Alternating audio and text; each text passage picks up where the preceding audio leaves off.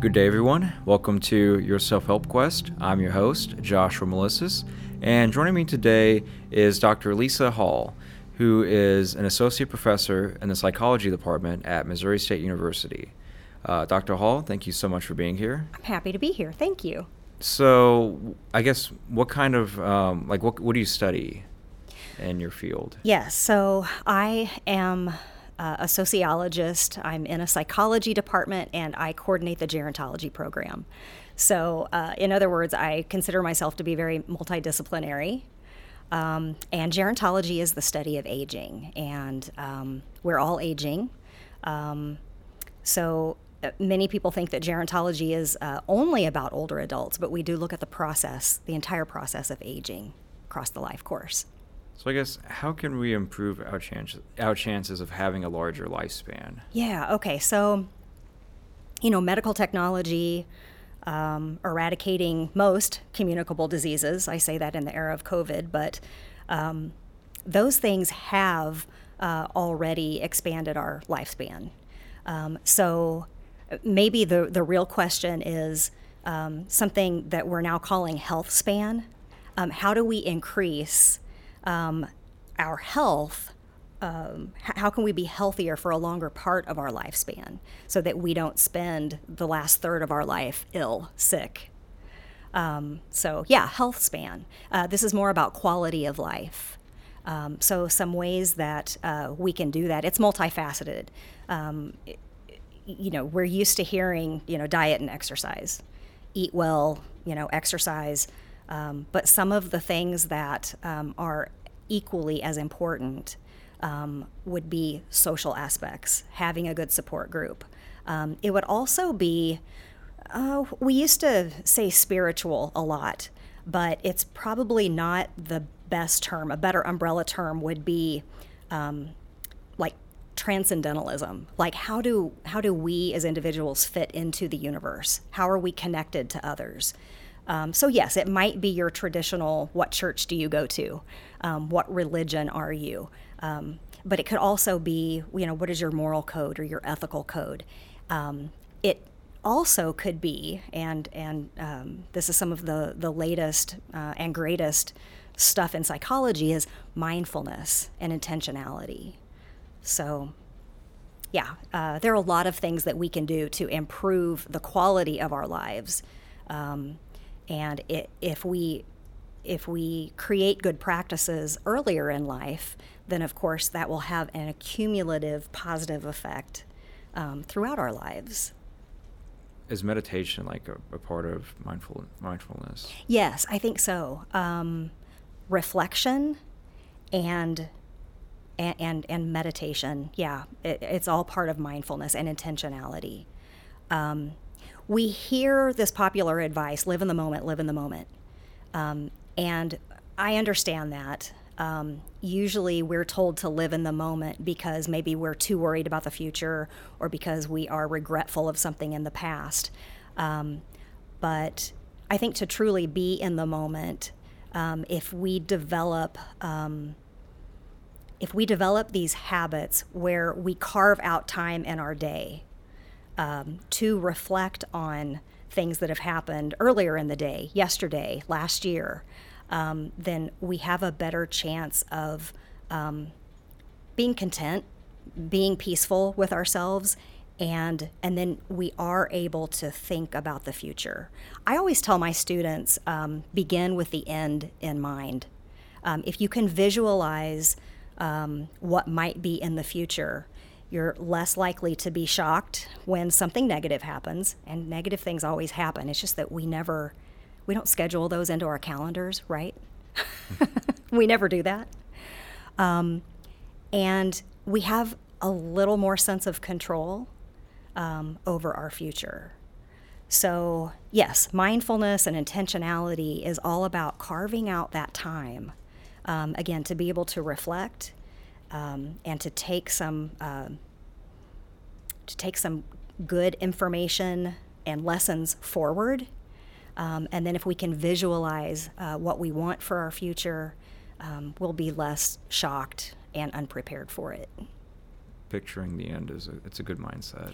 Right, right. And I, I like to tell my students that um, if if it's an assignment, you know, think about what you want that final assignment to look like. You know, what's what's an ideal outcome for this assignment, for this paper, for this project. Um, uh, but but it also works, of course, when you're thinking about living your life. And if when you're 20, you can imagine yourself being 80. Um, you know, what do you hope that? How do you hope you feel at that time? Um, even I almost made the mistake of saying, "What what do you hope you've accomplished?" Um, Americans, Western culture, we are so much about doing, doing, accomplishing, checking off a task list um, that we don't spend enough time being and figuring out who we are. And so, again, going back to mindfulness, um, meditation, um, those things help us be rather than just get caught up in the in the haste of everything, fast-paced life. Um, which also, by the way, when we practice being, um, we also um, are more able to live in the moment. You know, make the most of the present. Yeah. And uh, I mean, I reflect. Good. Like, yeah. I mean, pretty much like every day now because I have a like a thought kind of th- diary app on my on my phone, and it's it's just really good because it makes me feel grateful for my life and kind of realize just how lucky I am at this point. Right. Um, and in a way, I guess what you're saying about aging is kind of like you have to be respectful for your f- future self. Yes, I like the way you put that. Yeah. Absolutely. You have to be respectful of your future self. And unfortunately, again, in America and in Western society, um, we are not always respectful of older adults. They don't exactly represent some of the things that we most value. Um, again, in a fast paced society um, where we really value um, strength, um, youthful beauty. Um, so, if we, as young people, as middle aged people, if we can't respect older adults, how are we going to respect our future selves? Exactly. Yeah. So, I'm glad you said that. So I guess, like on a personal note, like what are some of your favorite activities to do to improve your lifespan? Well, I struggle too, right? It's hard to, uh, we can talk the talk. It's more difficult to walk the walk, of course. So at times I do better than others. Um, some of the things that um, I am, I feel best about is a couple of years ago, um, I really cut out a lot of sugar. Um, I cut down on inflammatory foods. Um, and, you know, a lot of people are running into trouble with food. You know, they need to go to gluten free. Um, they need to uh, cut out dairy. Um, so, back to uh, the importance of having uh, quality of life physically. Um, you know what we are what we eat you've heard that Yeah. we are what we eat and i i love that there's kind of a revolution now um, a lot my daughter for example and a lot of people her age are really looking at clean food um, no processed foods. Um, again not eating anti-inflammatory or not eating inflammatory foods rather. So having anti-inflammatory foods um, more of a plant-based diet. Um, all of those things are really good for our bodies and minds and um, allow us to have more time in the day and more energy. Uh, it, it, it doesn't, uh, some, some of those processed foods and too much sugar and having the ups and downs that sugar and really heavy foods, um, the burden it places on our body, it makes us sluggish and all of those things. And so we don't have time to go back to the carving out time for reflection and for meditation uh, and, and, things like that. Uh, maybe we don't sleep very well. So personally, that's one thing that um, really made me feel good was uh, trying to be, I will say, more mindful about what I eat, trying to keep it cleaner. Um, Another favorite thing that I do that, again, has made me feel a lot better is I have a standing desk um, here on campus. And, um, you know, when I go home at the end of the day, I feel so much better. I don't have nearly the, the neck problems and some, you know, the like slumping problems that I had before. Um, I, don't have some of the back issues that I used to have. Um, I thought it would be very difficult to, I, I, wondered if it would be difficult for me to concentrate standing up because I had never worked that way. Um, and I, I had no trouble at all transitioning to that. So um, that's another one of my favorite things um, standing. And of course, I have a chair so I can sit down if I need to. Um, let's see, what are some other things? I have a rescue dog and he loves to walk. Um, and so I, I, walk him every day, or we jog, or we hike. Um, we go out to trails, you know, Two Rivers or uh, Busiek, and um, get that fresh air, spend time outdoors, let the sun warm me up. Um, those are some of my favorite things that I do. And I do meditate. Um, I do that um, as an individual, I do it on my own. Um, but I'm also really happy to have a ritual with other people. Uh, I think most of us will agree that um, during COVID, uh, when everything was shut down, a lot of us experienced isolation. And so I have always really um, valued social groups. Um, and it just doesn't have to be a big group. I don't mean big parties or great big get togethers, but finding your people, the right fit for you, um, so that you feel like you have support, you feel like you're understood, you can share things with them. So finding like minded people, uh, even if it's just one or two or three other people, um, that's really important. So I'm really happy now that I have a meditation group or a Sangha um, that I can meet with on Saturdays. Um, and I can do that in person or via Zoom. Uh, I never thought I would say that. I never thought I would say that I could feel connected to people through a screen. But we take what we can get these days, right? Yeah. Um, and then also, I I rely on my traditional religious background, and just recently, I've decided to start attending uh, masses again on Sunday, and it's just nice to because I'm familiar with that routine. Um, it's nice to be there with other people and you know again to just to, to walk away with an, another good message that lots of other people have heard about how to be a better person. So yeah those are some of the things that are most important to me that i think really improves my quality of life. And i feel like i'm kind of putting money in the bank so to speak for my future by doing all of these things. So i'm just like processing everything you say because i can relate to almost every one of them. Great. And just going back to the food, um, because I I've kind of been just more mindful with what I choose to eat. Yeah.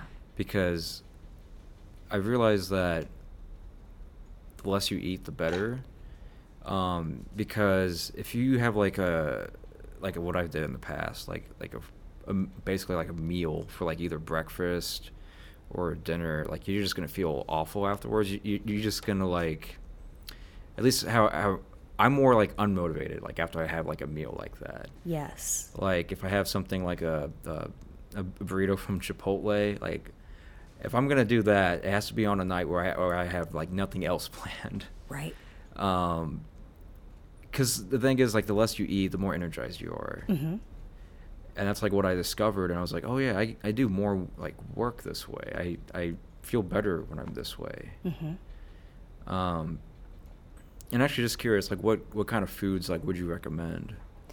Yeah, so um, my daughter, um, she's living at home right now, but she's about to study abroad, and uh, she didn't really have enough time to get a job. Um, and so we said, well, if you're going to be living at home before you study abroad, you can uh, meal plan, grocery shop, and you can cook for us. so um, she she's really great at at um, preparing food, and so she has been looking at all of these healthy recipes. So she makes muffins, for example, these breakfast muffins, um, and again, it will be you know gluten free um, you know, um, oat flour or something like that. So again, she's using ingredients that are anti-inflammatory. Um, you know, carrots or zucchini will go into those muffins. Again, trying to have more um, raw foods and natural foods and real foods. Um, she'll use um, like coconut uh, sugar or something like that instead of you know refined bleached. Well, I, I guess sugar isn't bleached, flour is bleached, but uh, she she won't use any of those processed or bleached you know kinds of sweeteners or uh, flours. Um, so so that's certainly something. Um, what else? A- again, just eating um, you know salads, of course, um, but there are also some really good stews um, you know, sweet potatoes, and again, trying to just just letting it be broth instead of trying to thicken it with again something like flour that would be inflammatory or um, you know make you more sluggish. Um, what are some other things we really enjoy? Dark chocolate, um, and of course there are. Uh, pockets of centenarians, people who are 100 and over around the world. Have you ever heard of blue zones? I haven't. Okay. What is that? Well, so Dan Buettner uh, and National Geographic, probably 15 years ago by now, they traveled the world uh, and they found these pockets of, uh, you know, places in the world of people who were 100 or over. And so they said, What's your secret? And of course, they said, Secret? We don't know. What are you talking about? We just live our lives. And so, um, you know, a, as a good um, kind of like anthropologist would do, uh, they spent time with these people and tried to figure out um, what it was that they were doing, that they'd lived that long and they were that healthy. And so, um, you know, there, there's one group in Italy, um, you know, they swear that if you have four ounces of, um, of wine a day, that that's really good for you. Um, and there are certain antioxidants in it and so yeah, I mean, dark chocolate, um, getting to have a little bit of wine, um, you know, never too much. Uh, everything should be in moderation. Um, yeah, just like you were saying, um, sometimes it's what we eat that makes us sluggish. Sometimes it's also the amount, of course, that we eat. So um, if we can eat less, then we put our bodies through less turmoil, really, you know, to try to digest all of that again, in Western culture, we don't take naps during the day. You know, if we ate a big lunch and then we took a nap and then we came back to work later, that would be one thing, but that's not our culture. We're expected to, you know, keep on going and kind of have that eight to five routine. Are, are naps good? Because I, I was, because I've heard like, um, I guess kind of mixed messages on it. Like some people say it's bad, some people say it's good. So what's your opinion on naps? Okay, so um, yeah, I mean, I know what research says, and and I know from my own personal experience, um, everybody should get you know seven to eight hours of sleep. We know that, and research says, and it makes all the sense to me that the more we can align um, with you know the lightness, darkness, sun and moon um, those circadian rhythms, it's best to you know be in sync. Um, so that makes all the sense in the world to me. Um, however, I also know a lot of people who a 15 minute nap can completely energize them. It helps them. Um, it helps them just shut down the stress that has accumulated um, and they feel completely rejuvenated and ready to go again after a nap.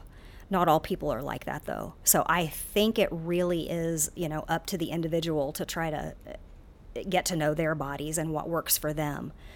I used to have a terrible time sleeping, even at night. Um, and yeah, I would say that meditation, having a mantra, um, that has helped me sleep so much better. Um, a lot of people will, when they can't sleep, they will get up and they'll turn on the TV. They'll look at their phones. And so, I mean, we know that that blue light just wakes us up. It just stimulates everything and it really messes up those circadian rhythms. Um, so, you should not do that if you cannot sleep. Yeah.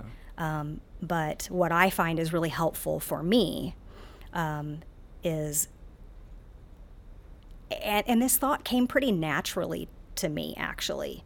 Um, when I was having trouble sleeping not long ago, um, I guess that little voice in my head that you know kind of kind of just speaks sometimes um, said, "Well, there's no place you'd rather be right now. You wouldn't want to have to be doing anything else right now. You wouldn't want to have to, you know, be cleaning the kitchen or teaching a class or driving. So it's fine. You know, you're here, you're resting. And uh, and then, you know, saying a mantra and just relaxing. And and then I fell asleep. So not fighting it. Um, I think is really important. I can actually take a nap now, and especially if the sun is coming in, you know, I love that. Um, I think it's important to, I, I think that's an element of self care. Yeah. Um, you know, which we talk so much about these days. It's a shame that we have to talk so much about it because um, what that means is that we've spent our culture, we have spent a lot of time, you know, too busy and not taking time and not slowing down. And so now we have to, um, you know, trend about self care, self care, self care. It's kind of sad. Yeah. And see, I'm kind of at a crossroads with that because I'm like, there's a part of me that like wants to slow down and just take my time, but then it's just, I know this culture here in America says otherwise and says that I have to, um, you know, be as busy as possible and uh, find a job immediately like after I graduate. And I was actually had this thought yesterday, like, um, because I would, I would, I mean, of course, everybody should strive to be um, a good worker, hmm but I guess not necessarily a workaholic. Right. Yeah. So work life balance. Yeah. That is very important. Um, as a Gen Xer, I was born in 1971. Um, women were told you can have it all. You can absolutely have it all. You can be a, a wife, a mother, you can have a career, you can do all of these things. And that was great news to us because a lot of our mothers were told you really should be a wife and a mother. You know, you don't count on having a career. Um, so we thought that was great news, but we also realized and started telling the next generation of women you can't really have it all. Um, I mean, you can try, but you're always going to feel like you come up a little bit short in everything. So I think this relates to simplifying our lives. Um, we don't always have to buy into um, what society says that we have to do. Uh, I know in advising students here at MSU, some of them are in such a hurry. You know, they want to graduate early or um, they won't consider slowing down, taking fewer hours because they're working or because they're helping care for someone. Uh, they just want to try to get it all done. And I just always try to say, I understand. When I was in college, I tried to figure out how to graduate early too.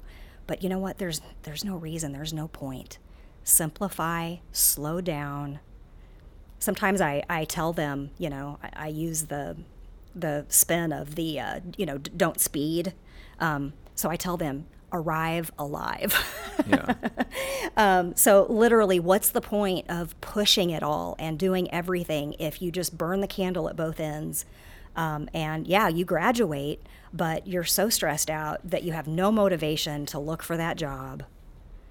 Um, we've yeah, we've got to slow down. Yeah, that's giving me anxiety because like I'm graduating this semester and I this I mean this whole semester has just been like hectic and like I haven't had like time to like look at like other jo- uh, uh, look at other jobs yet Right. and so I'm just like extremely stressed this Right. semester Right. and I feel like when I do graduate I will be burned out like I don't even want like like I probably will just like sleep for like a month after I graduate Right.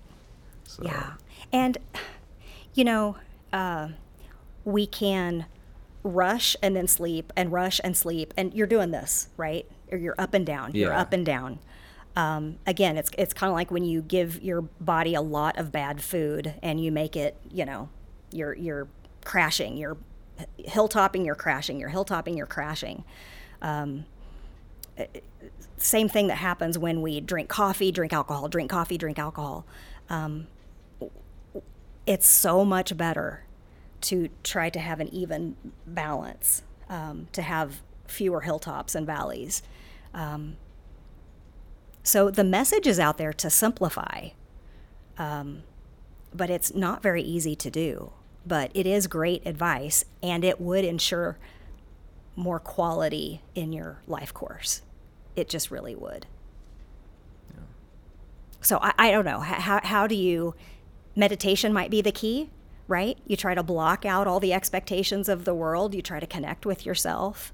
Um, and if that means um, telling people that you're not going to be in a hurry, if that means telling them I am going to take an extra year, um, you know, before I graduate, um, we, we have to find a way to be able to do that. How impactful is positivity on aging? Because I know, like, I, I mean, I've known like, um, like kind people like age well. Because I, I have like friends, like really, like really kind friends, right, that are in their thirties, but they actually look like they're eighteen. Uh huh. And I mean, and I know people in their 40s who look like the same age that they were like when they were in their in their, in their 20s. So, yeah, what's your what's your I guess your opinion on that? It, it's funny. I mean, the first thing that came into my mind is not the most relevant thing, but the first thing that came into my mind is that it takes so many, uh, it takes so much more effort and more muscles are involved in frowning than in smiling. Really? Yes, I've I've read that a, a million times. Um, so, um, yeah, the power of positivity uh, should not be underestimated at all. Um, mindset, uh, I think, it, you know, in my opinion, is 99% of, of anything. We always have a choice of what we're thinking. And what we think, uh, you know, l- literally um, affects the next thing we think and the next thing we do and the way our brains work and the way our bodies feel. So, um, when we complain and say negative things, um, you know, we're headed down that road. You know, it's this downward step or a downward spiral. Um, when we try to frame things more positively, we have more hope. Um, you know, we, we smile more. Um, and, you know, you're creating, um, you know, better future moments. So, mindset is, I think, so much of it. Again, that's why I'm so concerned about ageism um, to go back to what you said about respecting our future selves, if we are afraid of aging, if we do not like um, older adults, if we do not like wrinkles, if we do not like it when people walk slowly, if we do not like it when they search for words, if they if we do not like hearing people tell the same stories over again or sharing you know, nuggets of wisdom. If we don't like all of those things, then we are just setting ourselves up to not like ourselves later. Um, the only alternative to aging, of course, is death. Yeah. So if we don't die young, then we're all going to age. We all have that in common. So imagine building a house for yourself. You know, would would you would you build it out of poor materials? Would you build it um, so that it wouldn't make it through the wind? You know, would you build it so that it's you know not attractive, uh, has no curb appeal? Um, well, when you're building your life for your future self, um, you know, don't you want to uh, invest the best thoughts and invest um, the the best knowledge to become an older adult? Um, we in education focus a lot on development, of course. So we know about child development and adolescent development, and we call it adult development. And a lot of classes will barely touch on old age. And we tend to think that we do all of our development um, in terms of, you know, um, uh, motor skills, cognitive development, um, even your identity. You know, maybe your identity is developed by the time you're in, you know, early adulthood we don't think a whole lot about whether and what kind of development there might be in later life. And there are actually um, quite a few things that we could look forward to. Maybe you've heard about uh, it's called socio emotional selectivity theory. Um, and this kind of relates to simplifying our lives, right? Um, all of this is connected. Um, socio emotional selectivity theory is practiced more by older adults. They've been alive for a while, they've seen a lot of things come and go. Um, they've you know run with the crowd. They've been with the trends. Uh, they've you know tried to conform keep the pace all of those things. And pretty soon they say wow i am just going to simplify my life. I'm going to do only things that i like to do. I'm going to spend time with only the people that i feel really good spending time with and i'm going to start saying no to some things and uh, so you know that that's I think that that's an important key. Um, if we could start doing that earlier, we would probably stress our bodies and our minds a lot less. Um, so we can look forward to becoming stronger uh, in that you know socio emotional selectivity. Um, we can look forward to um, becoming uh, playing certain roles for people who are younger than us like uh, being a being a um, a peacemaker, you know, saying I've been around for a while. I don't know exactly what you're going through, but I've seen these similar things, and you know, you can share your experience. Um, you know, we can all leave a legacy behind if we're intentional enough to do so. So if we again, if we take the time when we're when we're meditating or when we're reflecting, journaling, um, practicing gratitude, if we take the time to say, what do I want to leave behind? You know, well, start trying to build that thing you want to leave behind right now. It's never too early to start trying to, you know, again, be that wisdom giver or that, you know, peacemaker um, or um, to live in a way that when you do pass away, that people will say, I want to live like that.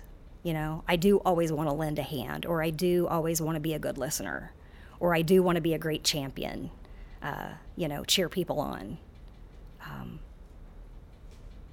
so yeah. th- there are a lot of things to look forward to in later life. Yeah. What is like a what's like a major risk that everybody kind of needs to cut out of, of their lives in order um, in order to to age well.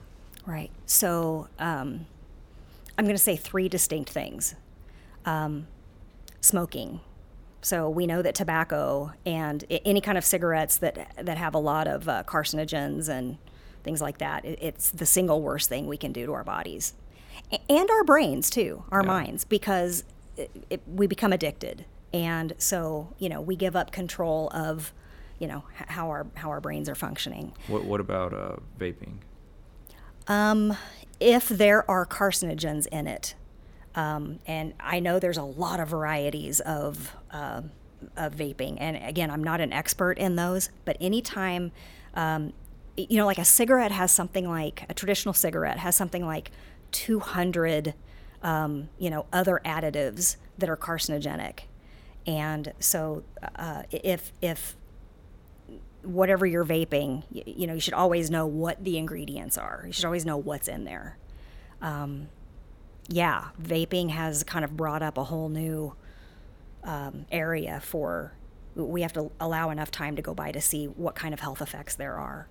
Um, so anyway, if they're carcinogens, um, we, we do know that smoking is so very bad on the body. It increases your risk for just about every chronic disease, um, as well as cancers and things like that. Um, the second thing is um, overeating and um, obesity. We, again, just think about COVID. Um, a risk factor uh, for a poor prognosis when you have COVID, the original COVID, um, was obesity. You know, your immune system is just not as strong. And, uh, you know, you can end up with um, systemic uh, conditions. So yeah, w- from a public health perspective, we know that um, we know that smoking and obesity are really bad for us. Can cut our lives short, or can lead to a lot of um, diseases uh, that we will have for the rest of our lives. Um, the third thing uh, might kind of surprise you. Um, it's ageism. Yeah. Yeah ageism. So uh, don't do not participate in ageism. Because it's the negative mindset. Yeah. Yeah. Yeah, absolutely. And why do that to ourselves? Yeah.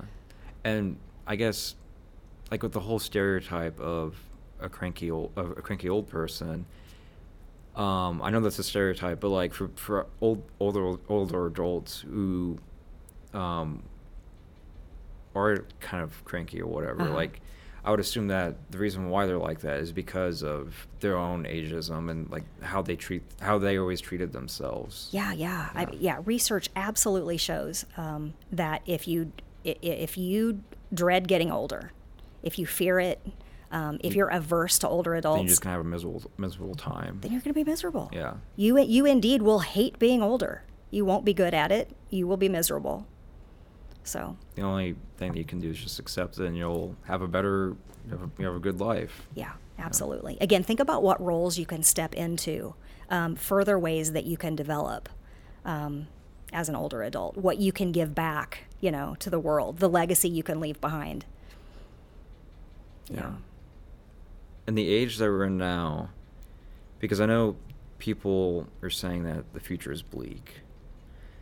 And I guess, and I don't know how I feel about that because I, I think, and ju- I mean, I think that's something that people always say, and then we just kind of like adapt to it. Mhm. And I guess that's the best way to deal with it is just don't kind of like feed into like that mindset. I mean, things will always kind of be challenging, I guess. But like, I don't know. How do how do you feel about the future? I guess, and how, and where we'll be, I guess, thirty to fifty years from now. Right. And yes. I, and I guess the the health effects that will uh, possible health effects that might happen later too. Right, right. Um, I mean, the most significant world event right now is Russia and Ukraine, right? Yeah. So I met someone just yesterday who was born in um, right on the border of Romania and Ukraine, and she still has family that's in, that's in Ukraine. But thank goodness, again, they live, I think, on the western end rather than the eastern, you know, that borders Russia. But um, so yeah, when I think about things like that, um, I'm very worried about the future. And you're right, all generations have said, um, you know, the future is bleak because there are always um, New, whether it's cultural wars or new problems. or real wars, Yeah. right? Um, there, there, there are scary things. Um, but I think what we can do to filter some of that is again simplify our lives. So decide on this is just one example. Decide on one source of information, not 50 different sources of information, and don't have it streaming into you, into your home, into your ears, into your head 24 hours a day. Um, so, you know, I, I know a lot of people will switch between, you know, the major news channels, Fox and CNN and MSNBC, and going back and forth between all of these news channels that are on all of the time. And they're not really news anymore. It's opinion of somebody else's opinion about what someone else said. And some of that overload, I don't think we were built for that overload. Um, I'm not a neurologist, uh, you know, but it just seems to me that uh, that kind of information overload is not good for us at all. So again, I think this goes back to, to simplifying. Um, I can share with you that uh, older adults, kind of frail older adults, those who are starting to have cognitive decline, um, especially those in memory care units, those who have dementia and Alzheimer's disease, um, when they're living in those facilities, um, the staff will literally keep that bad news away from them because they become so anxiety ridden and so very worried. Um, I think we can take a hint from that. Um, you know, if it if it bothers children, if it bothers people with some cognitive decline, we have to acknowledge that um, as aware uh, as we seem to be uh, in our middle age and our young age, it's probably still not doesn't have the best effect on us either. So um, I think you know we know that things evolve, and um, the, again the 24-hour news channels and the the constant social media information and everything just coming at us all the time. Um, I'm not sure that our minds were really made for that. So I think technology has maybe surpassed what we're capable of taking in and processing. Um, you remember when um, natural disasters have happened or terrorist um, events have happened, and psychologists advise people don't watch this for hours on end. Yeah. You know, you, you can't drown in this. It's, it's very sad. It's terrible, of course. Um, but um, you, you can't just drown in this. It's not healthy. Yeah. yeah. That's why I don't. I mean, I still watch the news, but not as much, and uh, I don't even. I don't even use Facebook anymore. Okay. Yeah, because I. it's just a lot of negative information on there. Right. Yeah. Right. And it's not just the information that comes out. Then there's the secondary responses to all of it and all the reactions. And then there's the is this true or not? And and well, of course it's true. No, it's not true. Yeah. Um, wow. And just uh, going back to just like pre- prepping, you know, um, just having a good life. Like I, I want to choose. I want to spend. I want to spend my time wisely. Like, and I Mhm. feel like social media is kind of a waste of time. Wow. Uh, minutes, if not hours, can go Yeah. by before you realize uh, how much time you've just been staring at a exactly screen. because like so, uh, like in the past sometimes i'll say okay i'm just going to be on it for five minutes and then it'll be like like over an hour and like i mean i've had that- i've had that experience also just like with the internet too like when i Oh. first got my, like, got a computer like when i was a kid i was like okay i'm just going to be on it for like 30 minutes or so and just like three hours pass Right. Yeah, because it, it's so easy also to uh, to accidentally go down some rabbit hole because you've clicked on something and now you're onto a new topic and that leads you to something else and then pretty soon maybe you forgot why you even why you even started looking uh, to begin with. I know that happens to me at work. Um, I will leave an email message uh, to look up something and then. Um, but what will happen is I'll get some other notification, which I start paying attention to. And then two hours later, I'll find that email message that's half drafted. And I'll, I'll be like, oh my gosh. So it's hard today to actually start a task, complete a task. Uh, our, our attention is so very divided. Um, which again, I, I will leave this up to the you know neuropsychologists, but um, th- that is very difficult on our brains uh, to have all that divided attention, and um, yeah, it can lead to um, you know what what we in lay terms would just call burnout. yeah. Yeah i, I especially have to be careful with it because i have i have adhd so